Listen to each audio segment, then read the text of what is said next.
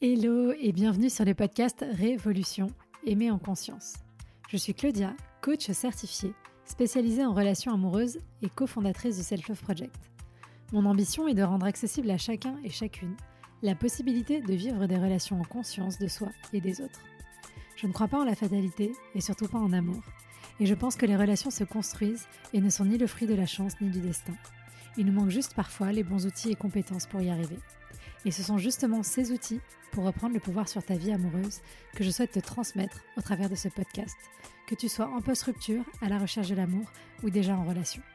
Faire évoluer ton rapport à toi pour révolutionner ta vie amoureuse. Tu peux aussi me retrouver sur Instagram, sur selfloveproject.fr pour encore plus de contenu. À très vite. Hello, aujourd'hui on va parler de début de relation parce que je sais que c'est un sujet qui prête à beaucoup de questionnements, d'anxiété, de doutes de votre part. Et euh, du coup, la question qu'on va aborder aujourd'hui, le sujet qu'on va aborder, c'est que c'est tout à fait normal que toutes tes peurs reviennent en début de relation.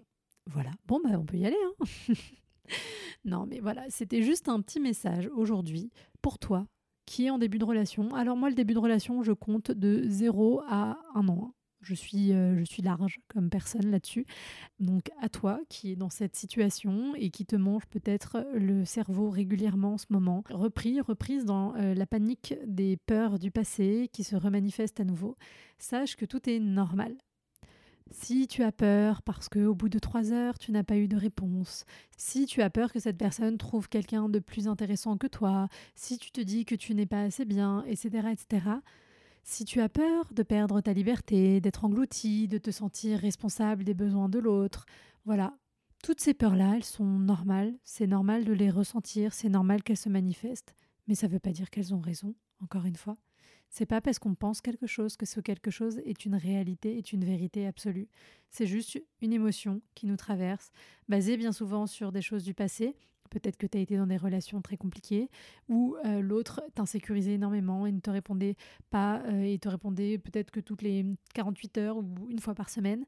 Peut-être que tu as été dans une relation toxique où l'autre t'a empêché d'exprimer pleinement qui tu étais et que du coup tu t'es senti écrasé, ratatiné et qu'aujourd'hui perdre ta liberté dans la relation est le truc le plus angoissant qui soit pour toi, etc. etc. Peut-être que c'est lié à ton enfance, que tu as une peur de l'abandon, que tu n'as pas encore eu l'occasion d'aller soigner, voilà, ou que tu soignes et que tu as soigné, mais malgré tout, bah, ça reste encore très fort parce que bah, on fait comme on peut, hein, de toute façon.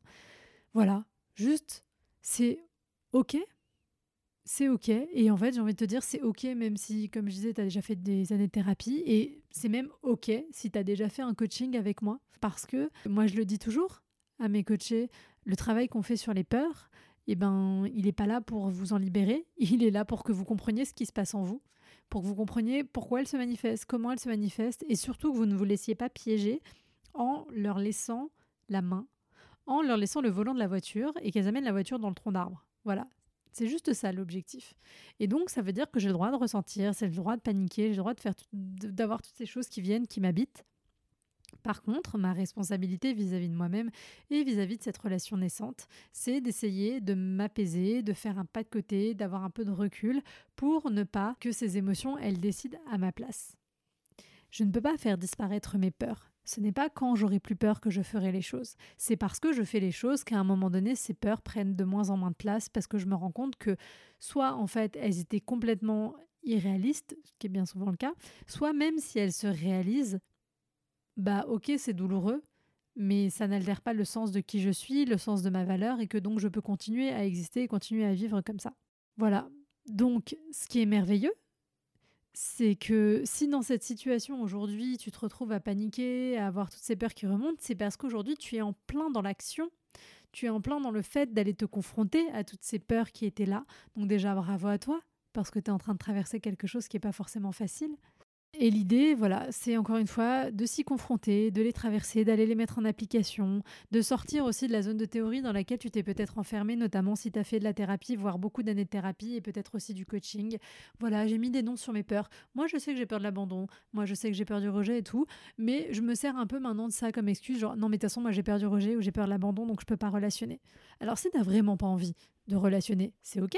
Mais s'il s'avère que ton désir il est là et que tu t'empêches entre guillemets d'aller vers ton désir parce que c'est plus confortable de t'enfermer derrière euh, la petite étiquette de ta peur, bah c'est un petit peu dommage. Et que on se rappelle que relationner, c'est prendre des risques, c'est tenter, se foirer, recommencer. Alors évidemment, à un moment donné, on espère que cette boucle-là ne soit pas éternelle et qu'à un moment donné, ça fonctionne, bien sûr. Et c'est ce qui va se passer. Mais la seule façon pour que ça se passe, c'est d'accepter de rentrer dans ces premières boucles de ça fonctionne pas potentiellement et c'est pas grave. Je ne suis pas en train de te dire que ton début de relation ne va pas fonctionner. Je suis juste en train de te dire que on y va, on se confronte à ses peurs et au pire, qu'est-ce qui se passe? Bah au pire cette relation elle ne fonctionnera pas. Et eh ben tant pis. Ce sera douloureux, ce sera embêtant, mais il y aura autre chose derrière et on pourra euh, continuer. Donc l'idée en identifiant tes peurs, c'est de ne pas les laisser prendre le contrôle. Et euh, donc, qu'est-ce que ça veut dire? Bah, Ça veut dire ne pas partir en courant, ne pas t'enfuir et de larguer euh, cette personne juste parce que tu commences à avoir peur de te perdre dans cette relation. Ça veut dire ne pas devenir désagréable ou distante ou distant pour saboter la relation parce que ta peur de l'abandon arrive et que du coup c'est plus facile d'abandonner, je mets des guillemets, l'autre que de rester en ayant peur que l'autre t'abandonne. Donc autant le faire en premier.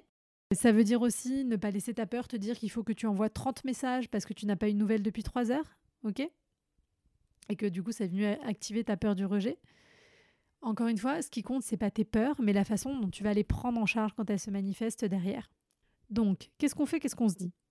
On prend 5 secondes là, et j'ai même envie de te dire, si tu es dans cette situation, tu me prends une feuille, un stylo et tu écris ça, s'il te plaît, parce que quand on passe par l'écrit, on passe à un autre niveau, euh, même d'un point de vue émotionnel que se passe-t-il exactement en moi? Ça peut être, bah là, je me sens crispée, je me sens frustrée, je me sens triste, je me sens anxieuse, ce que vous voulez.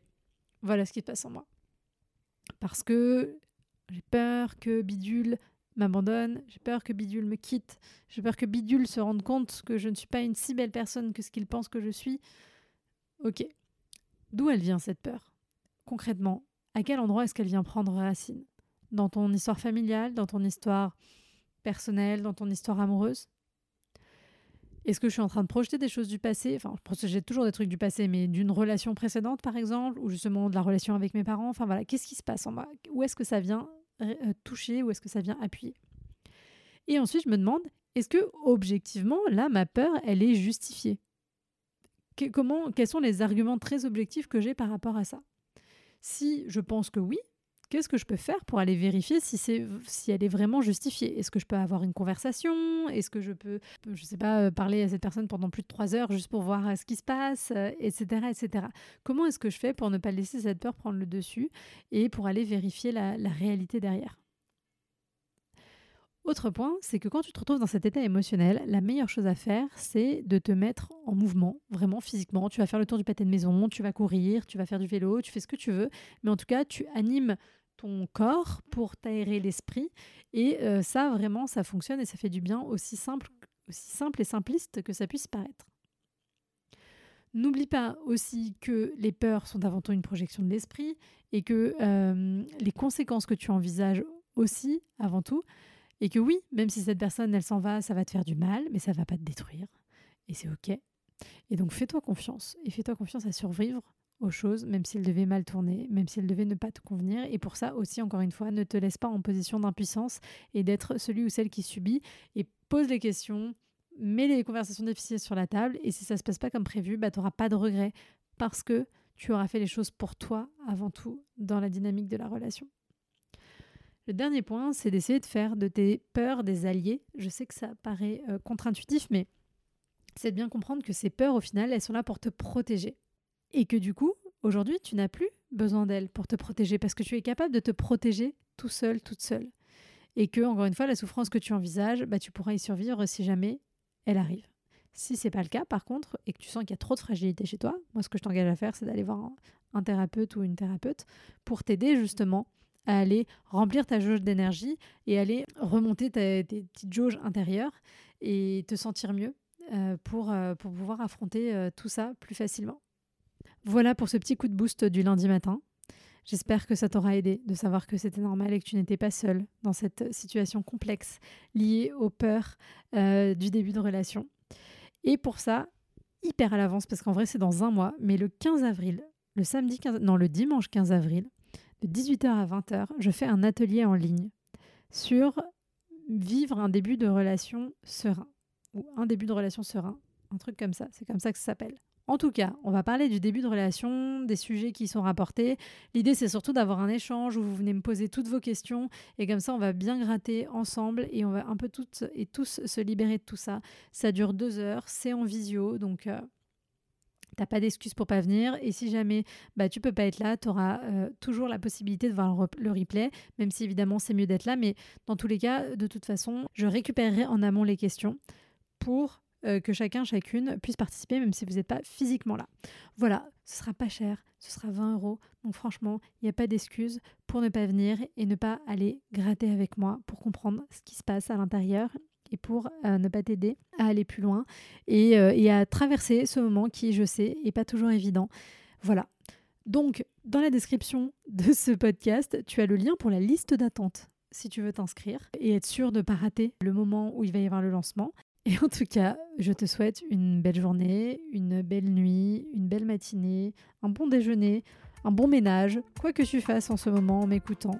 Je t'embrasse et je te dis à mercredi pour un nouvel épisode.